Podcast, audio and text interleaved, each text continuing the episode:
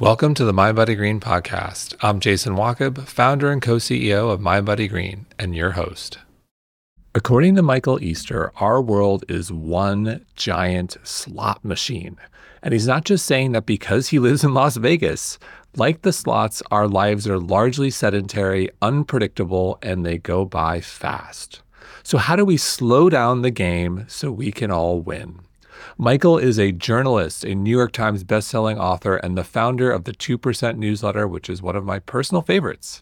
And in today's show, he discusses how to reintroduce yourself to moderation, why nature is organic Xanax, how to ruck your way to better health, the power of going outside your comfort zone, and so much more. It is a fascinating conversation, and it will certainly make you think deeply about your everyday routines. So why do we struggle so much with moderation? Yeah, that's the big question. Here's how I'll answer it. Moderation never made sense for the vast history of humanity. Right, so for all of time, humans were evolving in these landscapes where everything we needed to survive, from food to stuff to information to status, it was all scarce, it was all hard to find.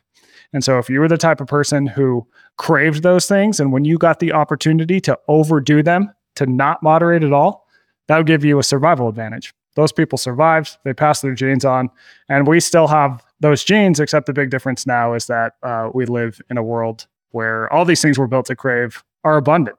They're easily accessible, they're cheap, they're easily consumable, they're manufactured, and it's just basically a mismatch between our genes and our environment, really. So walk us through those buckets, if you will. I'm guessing that processed foods is, well, I know I'm not guessing, is one of them. What else is on that list? Yeah, food is a really big and obvious one. You know, for most of the time, food was scarce.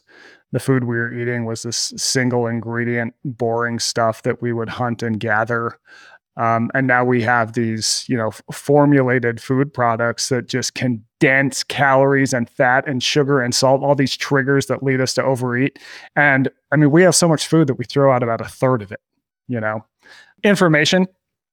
So one of the wild stats I found when I was reporting this book, The Scarcity Brain, is the average person today sees more information in one day than a person 700 years ago would have seen in their entire life. Their entire life. Like, that is wild. I mean, we just have, you know, we evolved to crave information because if you knew, say, if a storm was rolling in, if you knew what the tribe down the river was doing, what their intentions were, all these different things, you would survive. But now we really have this information itch that we can scratch on Twitter, that we can go down internet rabbit holes, that we can, you know, get through all these different screens. What else do we have? We have status. Well, on that note, even if I go back, I'm thinking 30 years ago, pre-internet, if you wanted information, you read the newspaper. And maybe you watch the nightly news. So, okay, that's probably 15 minutes, 20 minutes. You're skimming the newspaper. Maybe you're reading it if you're commuting on a train. And then maybe you watch the nightly news for a half hour. And that's kind of your information for the day. Yeah. Yeah. And I mean, that's how it was. And that's like 200 years of time. Even before that, it was just like, who knows what's going on anywhere else? Like, you're just in your immediate... All you know is your immediate surroundings and these sort of oral traditions that have been passed down for thousands of years, right? Yeah, to your point, now you can go down rabbit holes and know what's happening up to the second. You know, you get alerts on your phone all day of quote unquote breaking news, but it's like, it's just a constant hammering of information. So status is a good one too. Most researchers think that humans evolved in these small groups of people that were no more than 150 people. And so you kind of knew your place in the tribe. You knew what people's intentions were. You kind of knew who was the high status person and who wasn't. You could only interact with so many people. And, you know, like the world of social media has really put status at scale, and it quantifies it in terms of likes and follower counts. And you can interact with all these different people all the time. What else do we have? What did I mention? Well, can we double click on status for a second? Is there or was there a benefit to having higher status? Oh, totally. And there still is. So generally, people who had higher status would get more food, for example. They wouldn't have to do sort of menial work that burned calories. They had greater access to mates. So there's all these evolutionary reasons. And if you even look at it today, people who are higher status generally have better health outcomes. And so people will often think, oh, well, that's just because they have more money and better access to healthcare. And it's like, well, no, because this holds true for countries that have universal healthcare, where all the healthcare is the same. And this goes back to stress, basically. People who are lower status generally have more stress, and stress is associated with all these bad outcomes. Does that answer your question? Yeah. Okay. Stuff is, I mean, having more possessions in the past would have given you a survival advantage if you think of tools, right? And now, I mean, just think of Amazon Prime. It's like, to your point about the newspaper 30 years ago, like the newspaper, if you wanted to buy something, you would have had to get in your car, or in your case, you were living in the city, so you'd have to take the train, go down to the store, walk the aisles, look for the right item, buy it, get it home. Like, there's a barrier to entry. And now it's just, well, I think I might need a thing. Amazon Prime, bam, it's to your house. And I mean, sometimes less than 24 hours. They have so much share of our wallet in our household. In terms of, you know, we love Whole Foods and we don't have a lot of time. My wife and I work a lot. We've got two little kids. It's Amazon Prime, boom, get everything. So in that way, it's fantastic. But I hear you. We have something that we think about with our children is sometimes if something's not delivered immediately, they're like upset, they're confused, and we're like, whoa. This isn't how the world used to work. Yeah, totally. So, if you look at a lot of the, you know, research from like the 1700s, like the average person, for example, had about 3 outfits. The average person today has about 130 outfits. And our homes contain anywhere from 10,000 to 50,000 items on average. You know, homes in the past would have had, you know, you got your house, you got a handful of kitchen tools, you have a family Bible, you got some chairs, you got a table, you got a couple outfits each, and you're good to go. And now it's like this influx of possessions, which, like, let me be clear that all these things I'm talking about, this is probably a good thing in the grand scheme of time and space, right? Like, I want to live in a world where my problem is that there's too much food around rather than too little. I'd rather have the ability to have more items that help me live better rather than just like not be able to get enough of them.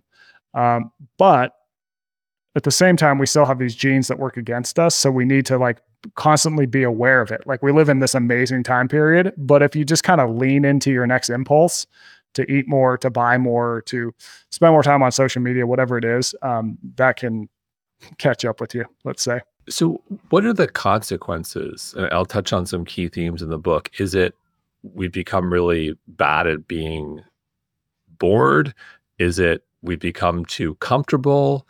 Is it affecting our quality of life? Is it all of the above? Like, why is all this ultimately bad for our well-being? Yeah, I think that it definitely affects quality of life and health. It's kind of all of the above. So if you think about, I mean, the food example, I'd say most chronic diseases are tied to our food system and overconsumption. Of course, not all of them, but and many of them are. For example, I mean, heart disease wasn't really a thing until the late 1800s when we started getting more and more food after the Industrial Revolution. Now it's the biggest killer of humans worldwide. I think when you look at mental health, I think there's some pretty strong evidence suggesting that mental health problems are rising and are a sort of relatively new phenomenon. I think that's just because the way we live is often at odds with how we always lived in the past. So we spend so much more time indoors and not outside.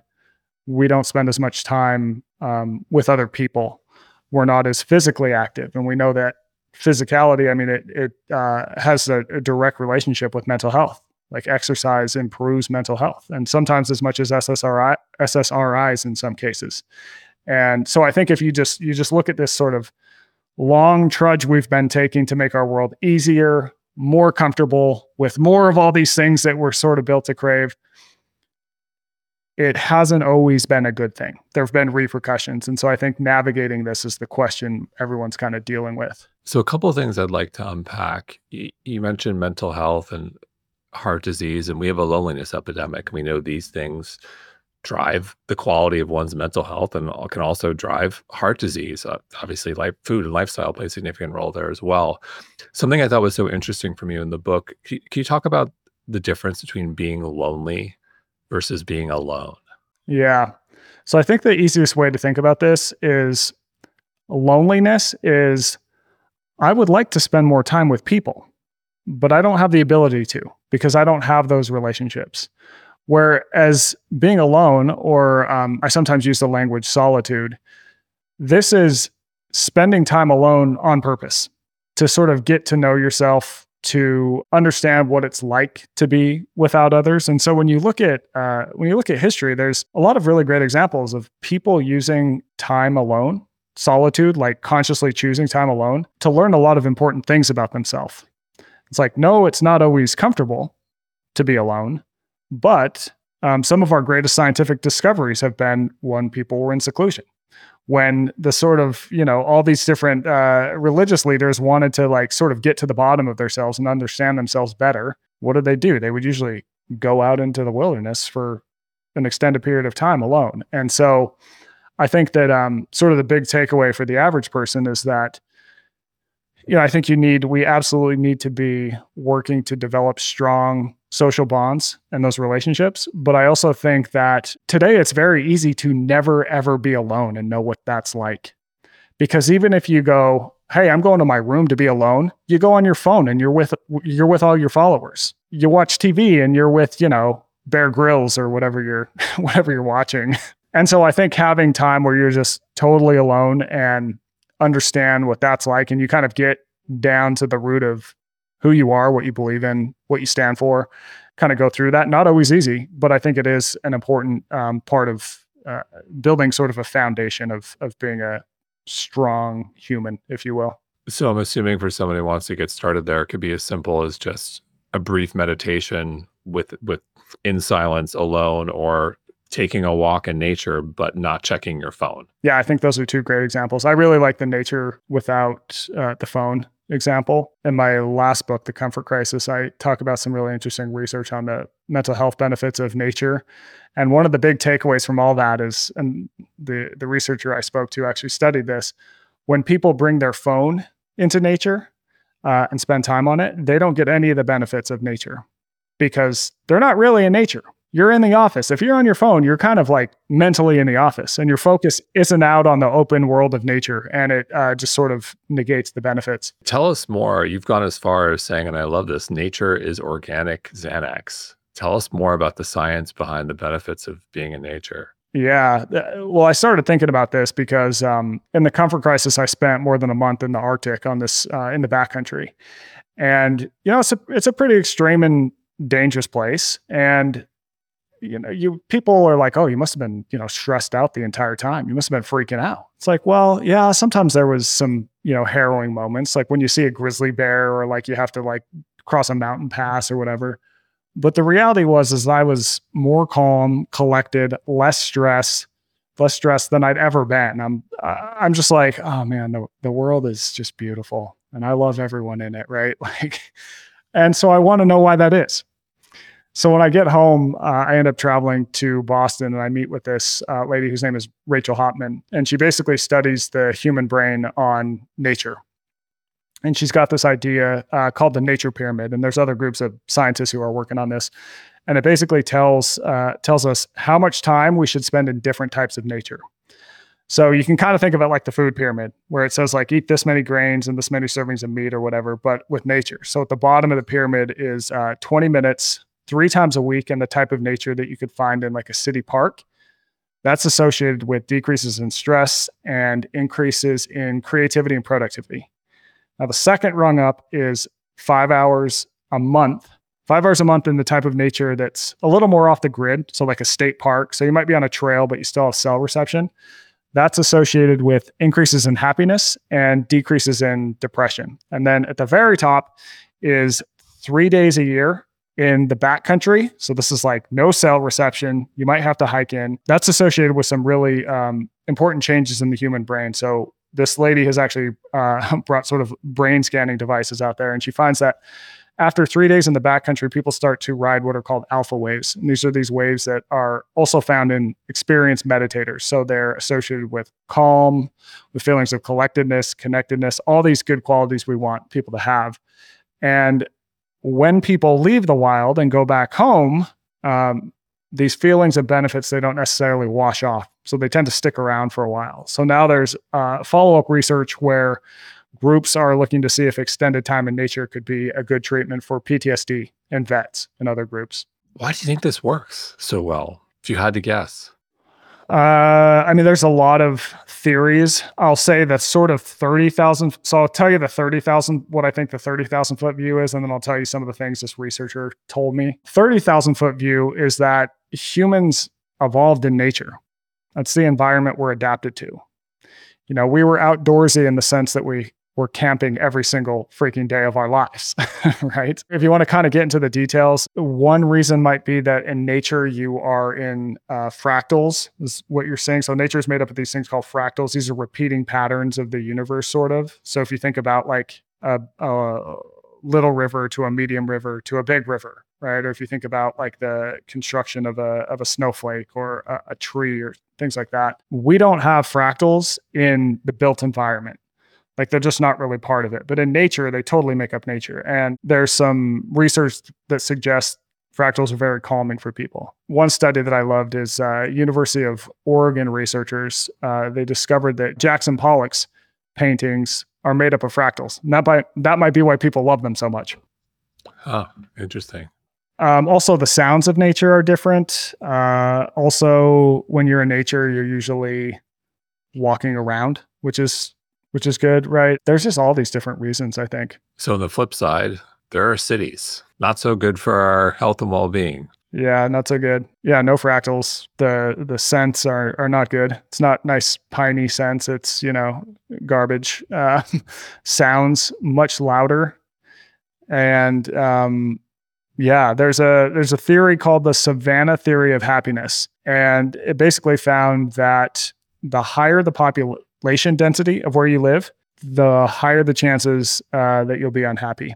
Interesting. So, you mentioned exercising and ideally exercising outside. For people who are familiar with you, you are a huge fan of rucking. Mm-hmm. Tell us more. What is so fantastic about rucking? Yeah, well, there's many things. I mean, first of all, rucking is just walking with a weighted backpack. So it sounds very simple, but it's a form of carrying weight. Now, humans physically evolved to do two things well. We evolved to run long distances in the heat. We're the animal that does that absolutely best. And we would use that for hunting. In the past, we would run down animals that are not good at cooling themselves, and we would spear them, and then we'd have dinner. And then we would carry. We're the only animal that can carry weight for distance. And this absolutely shaped us into who we are. It allowed us to become apex predators. It allowed us to carry meat back to camp. It allowed us to gather it. It allowed us to take tools into the unknown.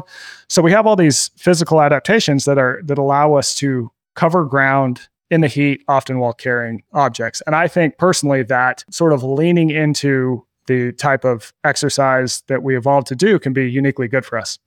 So when you look at rucking, it's just a very approachable way to carry weight. And I like to think of it as cardio and strength in one, because when you have weight in the pack, you're also working your muscles to a greater degree than you would be if you were doing cardio alone, right? And I think especially for women, it's an amazing exercise because it tends to be the best exercise you can do to increase bone density. So especially after menopause, bone density starts to drop off in women. And this can lead to a higher risk of fractures. And if you fracture, say, a hip after age 65, you basically have a 30% chance of dying in 6 months. So bone density is like a really important thing. And in order to maintain that and even grow it, I think rucking is a really good entry point. It also has a lot lower risk of injury compared to running. So the injury rate is lower. And it's also a lot more social. So if you've ever tried to run with someone that has a different fitness level than you, you're either going way too slow or you're just getting totally gassed out. But I think with rucking, so for example, I will ruck with my wife and she might take 10 or 20 pounds and I might take 45. And we're getting the same fitness effect, going at the same speed, but ever able to have a conversation, able to connect, all these different things. So I just think it's a really important and great form of exercise that we should be doing more of. According to the science, or in your personal opinion, is there a minimum effective dose in terms of how many minutes or distance one should do in a week to experience the benefits? Yeah, I wrote about this on my newsletter, actually, 2% the other day. Great newsletter, everyone. I'm a subscriber. Everyone should sign up. Thank you for subscribing. So when I was reporting The Comfort Crisis, I went to Harvard and I spent some time with this guy, Dan Lieberman, who I think is probably one of the smartest minds in exercise science. And, this is obviously very person dependent, but we started talking about, weekly mileage and running and carrying stuff. And he basically said that he feels best when he runs at least 13 miles a week. So when he gets in a total of 13 miles in a week of running, he feels best. And so I think the big takeaway for the listener is not, you must cover 13 miles. But what I think it does suggest is that finding a level of exercise that is your sort of ideal weekly dose, and it's probably going to be more than the government recommends, by the way, is probably smart. So for me with rucking, I feel best if I do 15 miles a week. And that could be a combination. I could do 10 miles of rucking, say, and then 5 miles of running, whatever it might be. But I think that finding some dose like that is probably going to be a good thing for most people. Is that about like an hour a day? Yeah, I think it's, if you figure 20, that's like 5 days a week. Now, the thing that I want to point out about rucking, though, too, is that it's so easy to weave into your life. If you have a phone call, you could throw on 10 pounds in a pack and take the phone call while you're walking, and you're getting a benefit there. If you have to walk the dogs, it's like, all right, throw on a pack with a little bit of weight in it, and now you're getting more out of every step. So I think finding ways, one of the big ideas I talk about in the newsletter is like, how do you find ways to weave more physical activity into your life in a way that makes it almost effortless, right? So it's kind of sneaking it in. Building off of that, how do we know if we're too comfortable and need to get out of our comfort zone? How do we make ourselves assess that properly and then, do that harder, more uncomfortable thing? Maybe it's rucking, maybe it's a cold plunge, or maybe it's running. Yeah, I mean, I think if you have any sort of like run-ups to chronic disease, that's usually a good sign. And I think for some people, it's like all of a sudden they have a moment where they're like, oh, I need to change something in my life. And that sort of does it. But I think really it's just sort of about, as humans, we kind of live in this like small space. We're kind of wired to do the next most comfortable thing, even when that doesn't serve us over the long haul. And so I think really the answer to living well today is being willing to do the slightly harder thing that's going to get you a long-term benefit, right? The story of improvement today is being willing to sort of embrace short-term discomfort to get a long-term benefit. And so I think just experimenting with that and realizing that as you do more things that challenge you, they're going to get slightly easier, but then you have an opportunity to push it even more, And then eventually you look back and people make these massive changes, and it's almost like they didn't even know it was happening. From a neurological perspective, why are we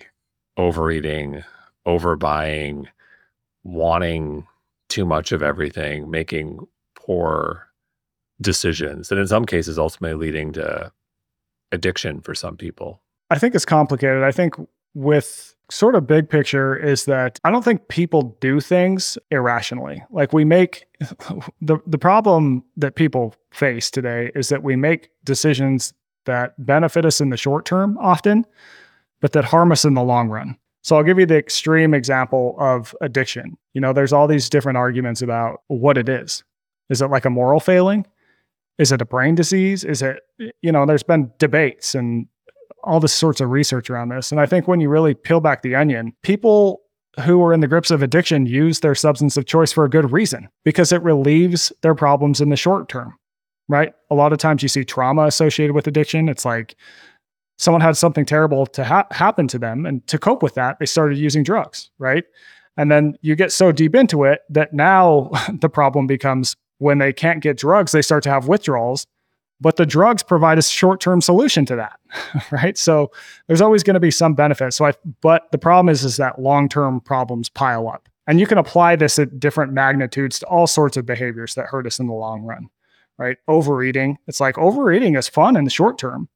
But if you do that all the time, you're going to it's going to start to hurt you in the long run. So I think being willing to have to do this sort of hard thing that's harder in the short term, knowing you're going to get a long-term benefit is what's important, and being willing to like make some big changes and deal with the sort of short-term suffering. So you mentioned overeating. Can you walk us through what makes for a popular snack that is difficult for many to resist? Yeah, it is. So as a part of this book, The Scarcity Brain, I went to this laboratory where the casino industry has effectively built a real life working casino, but they're using it entirely for human behavior research. And just like that, I mean, the food industry has those laboratories everywhere. I mean, there's an insane amount of flavor scientists employed by the food industry. And their job is to make foods as delicious as possible. I think you need sugar, you need salt, you need fat, and you need sort of texture. And the amount of research that goes into this it's quite mind-boggling, and it's quite successful too. I mean, if you've ever eaten a Dorito, you know that like, wow, that's a delicious food, right? It's just this constant sort of shaving off. But what's interesting is that, you know, the combination of carbs and fat doesn't really appear in nature. And it's this sort of relatively new thing that our brains just can't seem to get enough of. So you mentioned the casino. You've talked a lot about slot machines in interviews. What can we learn from the slot machines? I think that the slot machine is a metaphor for life today. So slot machines work on this three-part system that I call the scarcity loop. And the three parts are, it's a behavior loop, basically. So opportunity, unpredictable rewards, and quick repeatability. Wait, can you say that? Sorry, opportunity. What was it again? One is opportunity. Two is unpredictable rewards. And three is quick repeatability. So I'll kind of walk you through it. With opportunity, you have an opportunity to get something of value that enhances your life. So with slot machines, it's money. Number two, unpredictable rewards. You know you'll get that thing of value at some point, but you aren't sure when, and you aren't sure how valuable it's going to be. So with any given slot machine game, you could lose, you could win $1 or $2, or you could win thousands and thousands of dollars, right? There's this crazy range of outcomes. And then three, quick repeatability. You can quickly repeat the behavior. So with slot machines, the average slot machine player plays 900 games an hour, over and over and over. Now, this is being studied in this casino laboratory I mentioned. And the casino laboratory is not just funded by gambling companies. It's also funded by big tech companies. And so it's like, well, why the hell do they care? And it's like, because if you can put this thing in all sorts of different technologies, and it'll get people to get hooked to, like I see in Las Vegas, sit on the machine, whatever the machine is, and repeat the behavior. It reminds me of TikTok. It's TikTok. It's pretty much all social media works on the scarcity loop. It's being put in dating apps. It's being put in personal finance apps as well to get people to do more trades. So for example, Robinhood, have you heard of that? Are you familiar with that trading? Sure. So one of the reasons that really rose is that they increased the quick repeatability. They took away trading fees. And so once they took away trading fees, it allowed people to make quicker trades across the day, more or less, incentivize that. And they even had at one point a spinning wheel when you signed up, which is literally taken directly from slot machines. There's a game in slot machines called the big wheel game in casinos. But regulators made them take that down. They're like, no, this can't be an actual casino, guys. If the scarcity loop is the killer of moderation and leads to many problems, and you've got large conglomerates who are sophisticated and use this to their advantage, what does one do? How do we go about our everyday lives and avoid this or try to minimize its impact? Yeah, unfortunately, I don't think you can avoid it. And I'll give you some hope. I'll explain this part later, but I think you can actually use this three-part system for good.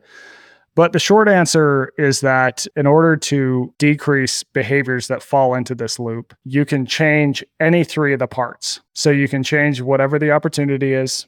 You can change or take away the unpredictable rewards, or you can slow down the behavior. So I'll give you an example of slowing down the behavior. So with food, for example, eating foods that are minimally processed, that take longer to chew, and they take longer to eat, and they're more filling per calorie. And researchers have found that just because of how much slower the eating process is, people tend to eat about 500 calories fewer a day when they're eating unprocessed foods compared to ultra-processed foods. You can also apply this logic to purchasing things. So for example, if you set a rule around your purchases going, okay, I'm only going to buy things in person. Or if I want to buy something online, I'm going to put a 3-day, say, holding period where I then go revisit the cart and see if I actually need it. Or even the act of having to put in your credit card, not having your credit card information saved on every website, that will slow down the frequency of buying simply because you've inserted pause into the behavior. And I mean, this is demonstrated really well in slot machines. When casinos changed from the physical handles they used to have that you would pull down to buttons that allow you to spin the reels, gambling rates doubled. They went from 400 spins a minute to spins an hour to 900, simply because it takes a while to pull the handle and there's more pause. Wow. I'm guessing, are the slots the most profitable section of the casino? Yeah, slot machines make more money than books, movies, and music combined. It's like $36 billion every year in the US. Wow. Yeah, I should be designing slot machines, not writing books. Do you know how slots compare to, say, card games or like blackjack, like other casino areas, parts of the floor?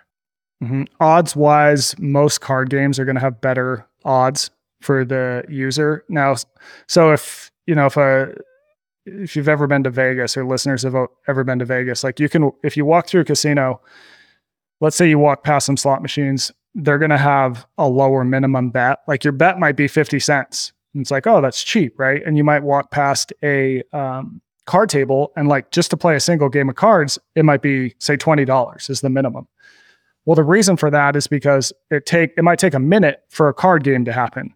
Whereas with a slot machine, you could play 40 games in that minute. And so they can charge a lot. The difference is like volume. They're basically just trying to draw out the volume and get you to slowly lose money over time. Interesting.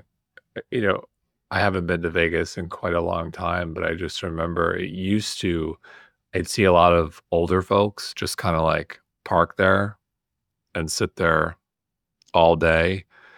And when I went to Vegas, I was in my 20s, and, you know, it was blackjack. We all love playing blackjack. No one had interest in the slots at all. I'm curious, you live in Las Vegas, of all places. You don't live in the city, you live in the outskirts of Vegas. Do I have that right?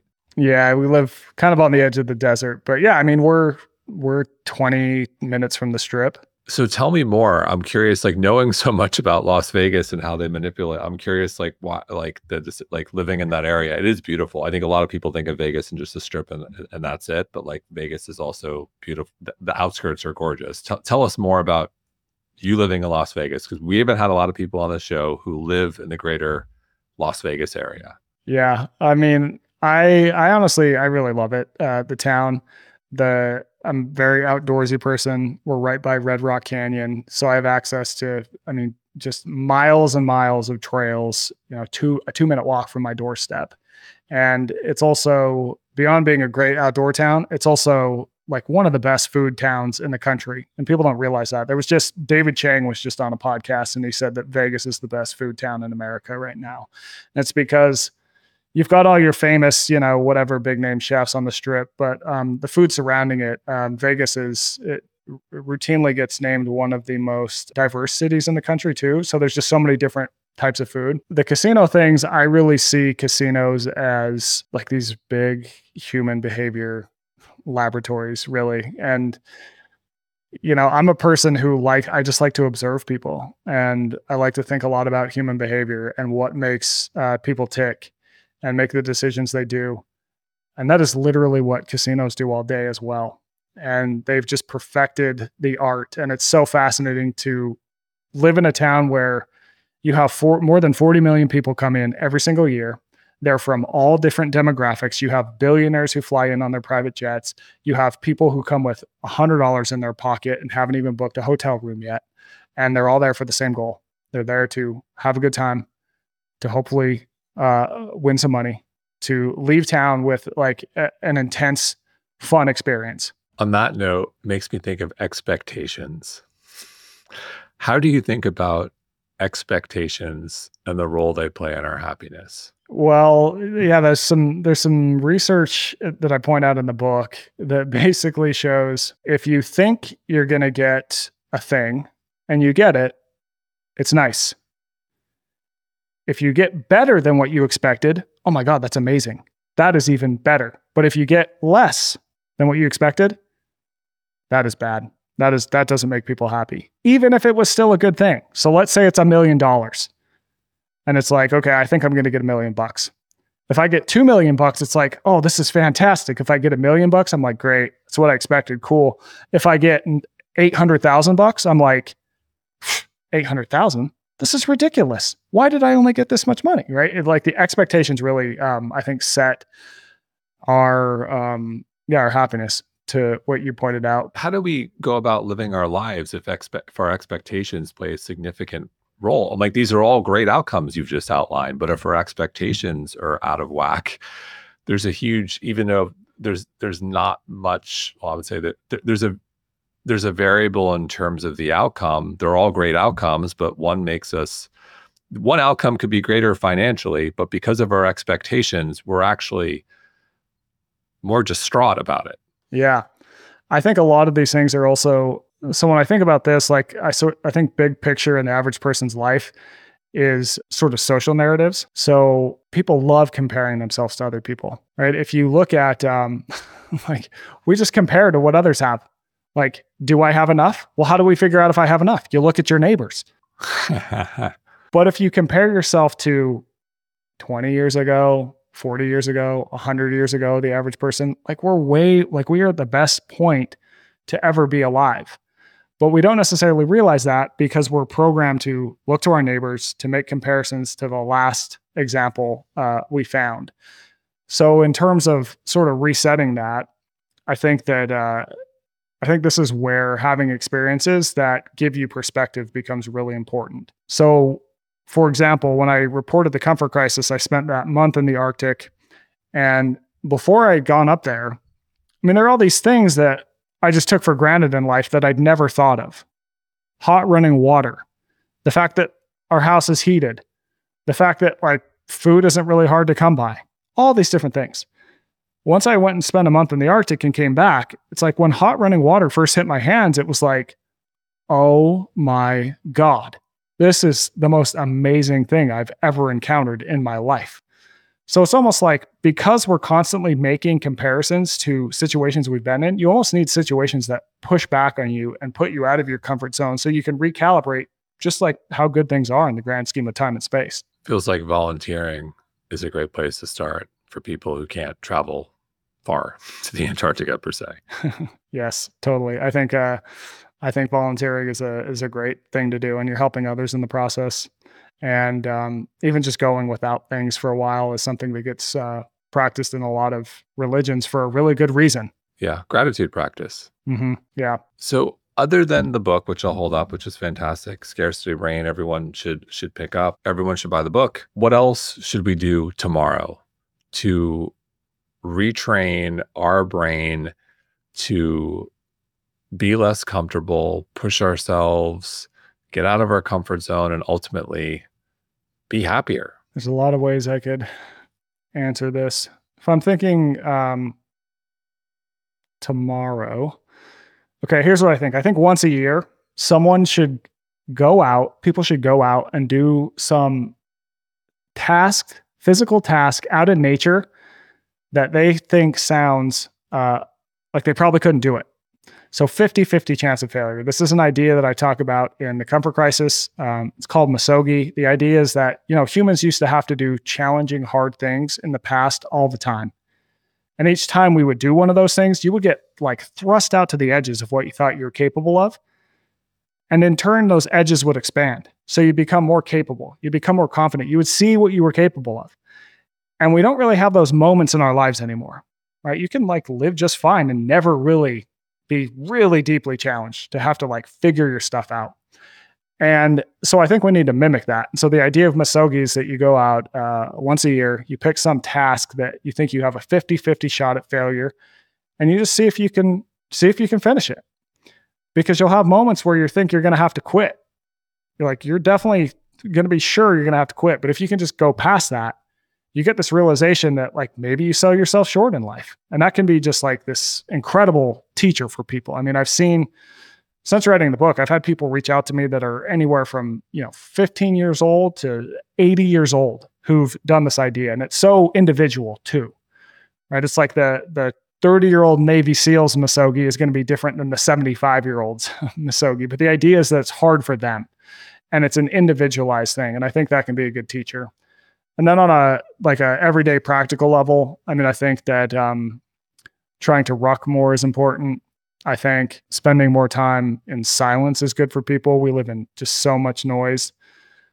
And being okay with occasionally being hungry every now and then, it's good for people to learn that hunger is an emergency, that they'll eventually get food. Yeah, I mean, I talk about a lot of different tactics and techniques in both books. So in the everyday, it's a reason why I've begun to love cold plunging. I was very resistant to it for a long time. Don't like the cold. We moved to Miami.